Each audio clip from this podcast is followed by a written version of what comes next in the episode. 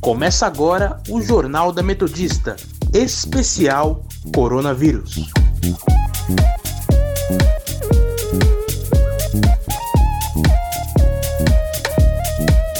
Eu sou Amanda Caires. E eu, Luciana Kim. E está começando o Jornal da Metodista, especial sobre o coronavírus. Estamos aqui para informar você das principais notícias desta terça-feira, dia 2 de junho de 2020. Se você quiser nos seguir, acesse o nosso Instagram, arroba portal RROnline ou arroba Sônica Metodista.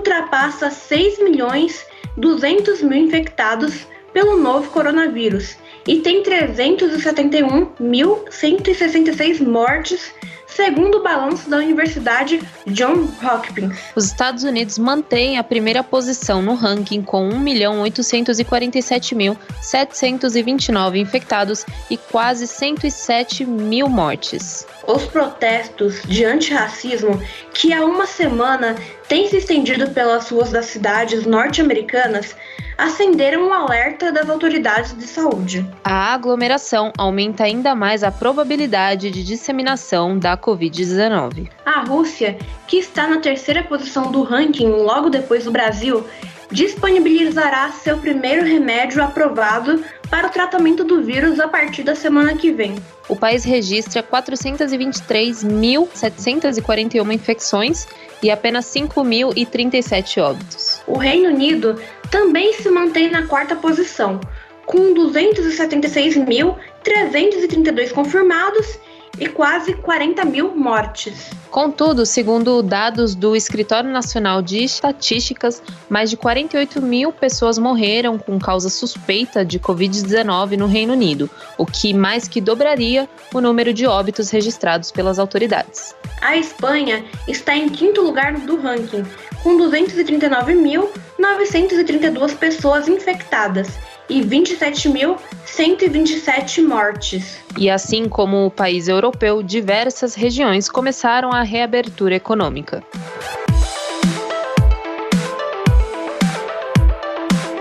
O último levantamento feito pelo Ministério da Saúde aponta que o Brasil tem 526.447 casos do novo coronavírus e 29.937 mortes também pelo coronavírus. O diretor de emergências da Organização Mundial de Saúde, Michael Ryan, afirmou que o Brasil foi um dos países com o maior aumento do número de casos de Covid-19 nas últimas 24 horas e que o país não chegou ao pico da transmissão. Das 20 cidades com, a, com maior mortalidade pela doença no país, 15 estão na região norte. Manacapuru, cidade localizada no estado do Amazonas, é o município com maior índice de mortalidade, com uma média de 96 óbitos a cada 100 mil habitantes. O estado de São Paulo, epicentro da doença no país, possui mais de 111 mil casos e mais de 7 mil vítimas fatais pela Covid-19. Ao todo, 211 mil pessoas já se recuperaram da doença. De acordo com o último levantamento das prefeituras do ABC e a Secretaria de Saúde do Estado de São Paulo, a região registrou mais de 27 mortes e 168 novos casos do novo coronavírus nas últimas 24 horas. O Grande ABC possui no momento 9.134 casos confirmados e 628 óbitos. Santo André continua sendo a cidade com o maior número de casos na região, com 2.093 registros e 159 vítimas fatais. Já São Bernardo continua sendo o município com o maior número de óbitos, com mais de 1.800 casos e mais de 200 mortes. São Caetano possui 1.109 casos confirmados e 41 mortes. Já Diadema possui 1.193 infectados e 124 vítimas fatais.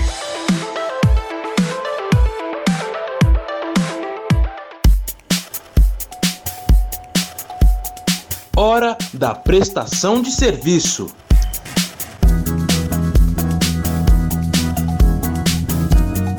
Aproveitando que estamos falando no ABC, vamos agora falar com a nossa repórter Sofia Villanueva, que vai contar pra gente as novidades de São Bernardo e da região. Boa tarde, Sofia. O que, que você conta pra gente hoje? Boa tarde, Luciana. Boa tarde, Amanda. Boa tarde para você, ouvinte que está aqui nos ouvindo na Rádio Sônica. Bom, a Prefeitura de São Bernardo ampliou a distribuição gratuita das máscaras na cidade, com o objetivo óbvio de aumentar a proteção contra a proliferação do novo coronavírus. Ao todo, foram feitas mais de 30 mil entregas e essa ampliação das doações ela está sendo feita pelo Fundo Social de Solidariedade e a Secretaria de Cultura e Juventude com o projeto Máscaras no Varal. Essa ampliação ela vai até o dia 6 de junho e os moradores eles podem retirar a máscara gratuitamente das 10 da manhã até a 1 hora da tarde. Os locais de retirada são a Instituição Assistencial Irmão Palminha, no Planalto, Sociedade Fraternitas de São Bernardo na Vila Esperança, Instituto Jesuê na Vila de São Pedro e Sementes do Amanhã no, ja no Jardim Silvina. A Prefeitura de São Bernardo ela também entregou uma nova alça de acesso à Via Anchieta, partindo do centro da cidade sentido capital paulista. Para ter acesso aí a essa alça, os veículos saindo do centro de São Bernardo devem seguir pela Avenida Newton Monteiro de Andrade, sentido São Paulo.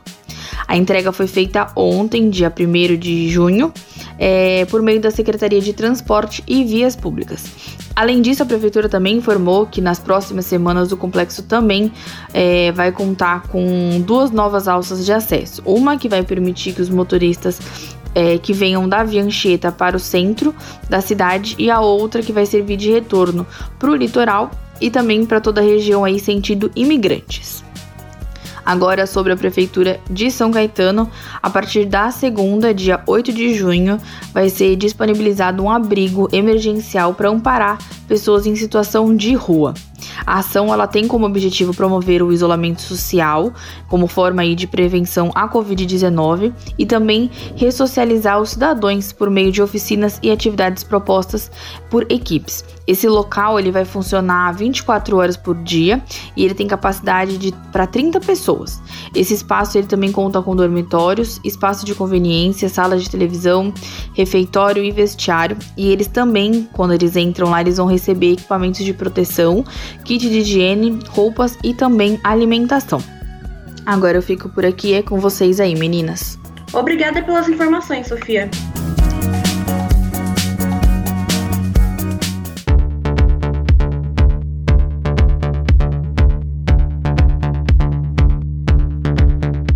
Hackers vazam em redes sociais supostos dados do presidente Jair Bolsonaro, filhos e aliados. Os responsáveis pelo vazamento se autodenominam Anonymous Brasil, grupo coletivo de hackers que atacam sites e eventualmente divulgam criminosamente arquivos na internet. Alguns dados que foram supostamente vazados eram endereços, telefones pessoais e informações do patrimônio dos envolvidos. O deputado estadual de São Paulo, Douglas Garcia, e Carlos Bolsonaro foram alguns dos alvos do grupo, e ambos afirmam que tiveram as informações pessoais divulgadas. O deputado disse que fez uma denúncia contra o ocorrido e Carlos Bolsonaro acusa o grupo Pró-Democracia sem apresentar provas. O ministro da Justiça e Segurança Pública, André Mendonça, pediu hoje à Polícia Federal a abertura de inquérito para investigar o suposto vazamento. Segundo o ministro, as acusações vão apurar crimes previstos no Código Penal, na Lei de Segurança Nacional e na Lei das Organizações Criminosas.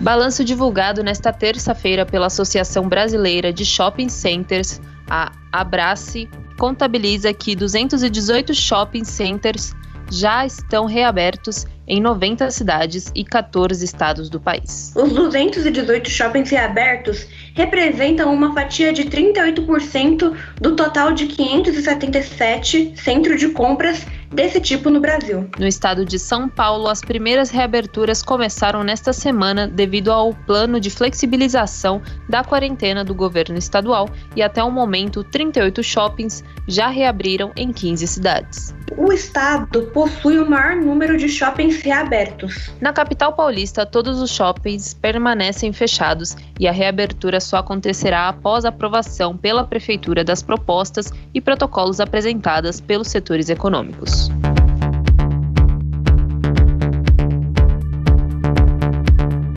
Ministro do Supremo Tribunal Federal, Celso de Mello, nega pedido de apreensão do celular do presidente da República, Jair Bolsonaro. Celso de Mello não viu constitucionalidade sequer para julgar os pedidos, já que ele não vê legitimidade por parte dos deputados para fazer o pedido de uma diligência, pois é exclusividade do Ministério Público. O ministro, na decisão, também criticou a fala do presidente de que ele não cumpriria a decisão de entregar o celular caso o STF decidisse que ele deveria entregar o aparelho à Polícia Federal. Mello afirmou que, abre aspas, é tão grave a inexecução da, de decisão judicial por qualquer dos poderes da República que, tratando-se do chefe de Estado, essa conduta pres, presidencial configura crime de responsabilidade. Fecha aspas. De acordo com o ministro, uma eventual desobediência presidencial seria uma conduta inconstitucional e a Constituição dá ao STF o monopólio da última palavra.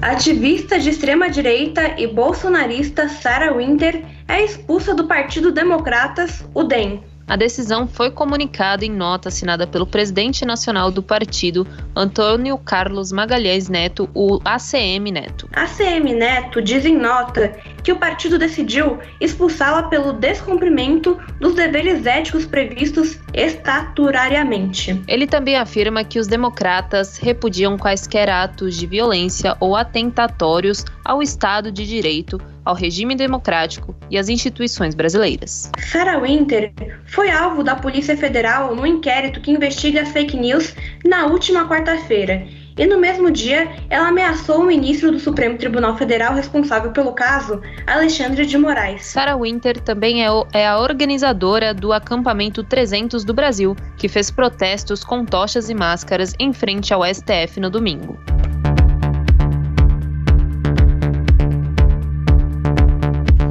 Segundo o ex-presidente do Banco Central, Alfonso Celso Pastore, abertura prematura pode levar o país a uma crise econômica ainda mais profunda. Pastore afirmou em uma conferência realizada pela instituição fiscal independente que a saída da crise depende de como se lida com a emergência sanitária e de como estava o cenário econômico antes do país ser atingido pela pandemia. Ele ainda disse que se o país tivesse adotado o lockdown logo no início de abril, quando começaram a surgir os primeiros casos, e achatado a curva de infecções em algum momento do segundo trimestre, seria possível começar uma abertura coordenada da atividade econômica. O real problema é a abertura que já começou a ocorrer quando ainda há um crescimento exponencial de casos. E ainda, dados da Fiocruz mostram que a retomada está acontecendo em uma época de alta circulação do vírus.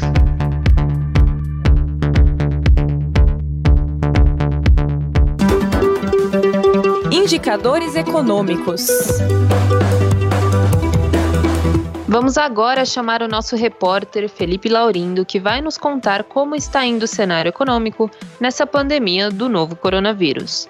Boa tarde, Felipe. Quais são as novidades de hoje e o que anda rolando na Bolsa de Valores? Olá, boa tarde, Luciana, Amanda e ouvintes. O principal índice da Bolsa de Valores brasileira, a B3, opera em alta nesta terça-feira, dando sequência ao movimento observado na véspera, beneficiado pelo apetite a risco verificado também nos mercados globais, reflexo de apostas na retomada das economias, bem como a esperança de avanços no tratamento e vacinas para o novo coronavírus.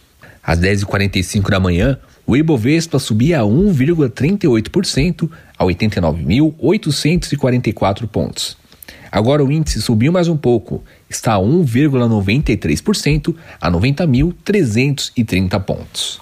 O dólar opera em queda nesta terça-feira, desenvolvendo os ganhos da véspera em meio ao otimismo global em relação a uma repercussão econômica, ainda que as tensões políticas em Brasília e nos Estados Unidos continuem no radar. A moeda norte-americana, neste momento, está caindo 2,78% a R$ 5,23. O dólar turismo está tendo uma queda também de 2,76% e está a R$ 5,44. O euro segue a mesma rota de queda, caindo 2,48% e está a R$ 5,84. E a Libra recua também 2,19% e está R$ 6,55. Por hoje é só, meninas, eu volto com vocês. Obrigada pelas informações, Felipe.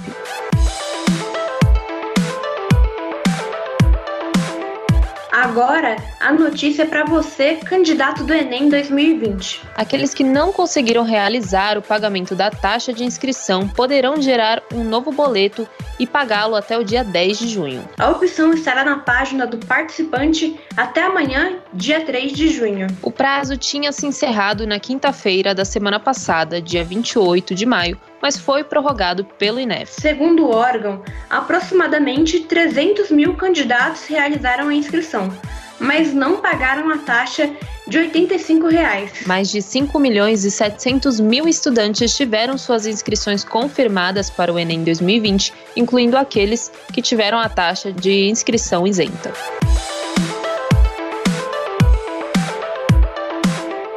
E aqui vai uma dica para aqueles que também estão apoiando de casa os protestos antirracistas. A Black Tuesday campanha de artistas e aderidas por vários manifestantes nas redes sociais, causou uma onda de quadros com a cor preta nas redes sociais. Só que o apagão em favor da Black Lives Matter está atrapalhando os ativistas do movimento. Os organizadores estão dizendo que os milhares de posts com a utilização da hashtag Black Lives Matters e BLM tornaram ainda mais difíceis de achar informações úteis. Como links para doações, localizações e denúncias de violências policiais nos protestos que acontecem por todo o país e que usam as mesmas tags. Então fica a dica: vamos utilizar apenas a hashtag Blackout Tuesday para essas publicações, mantendo o apoio à causa sem atrapalhá-los.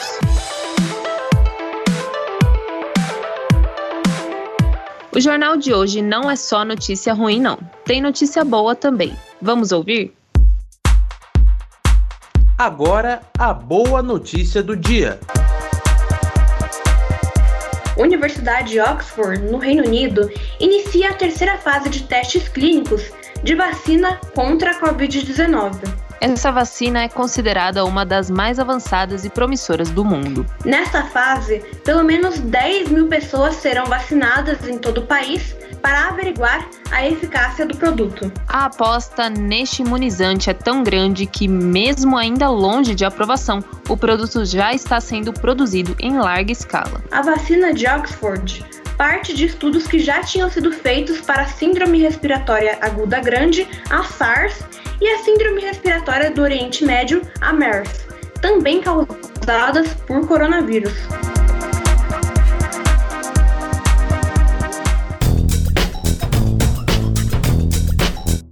Hashtag Fique em Casa.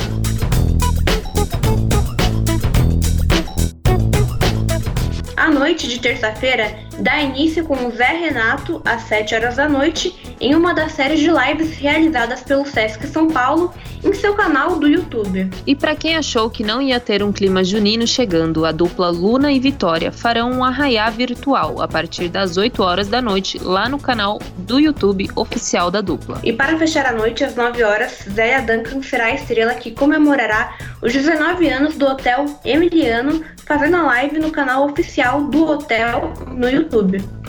E se você gosta de ler, ainda mais se for história em quadrinhos, não pode perder as dicas que estão lá no nosso Instagram, portalrronline, para passar o tempo nessa quarentena.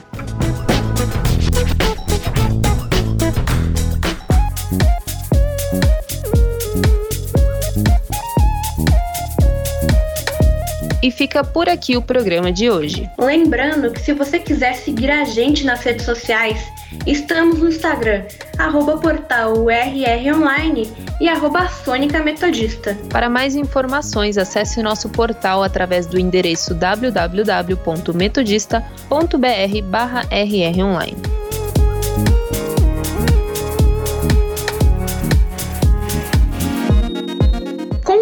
com a participação dos nossos repórteres Sofia Villanueva e Felipe Laurindo. Trabalhos técnicos de Leonardo Engelman. Apresentação de Amanda Caires e Luciana Kim. Continue ouvindo a nossa programação e até amanhã.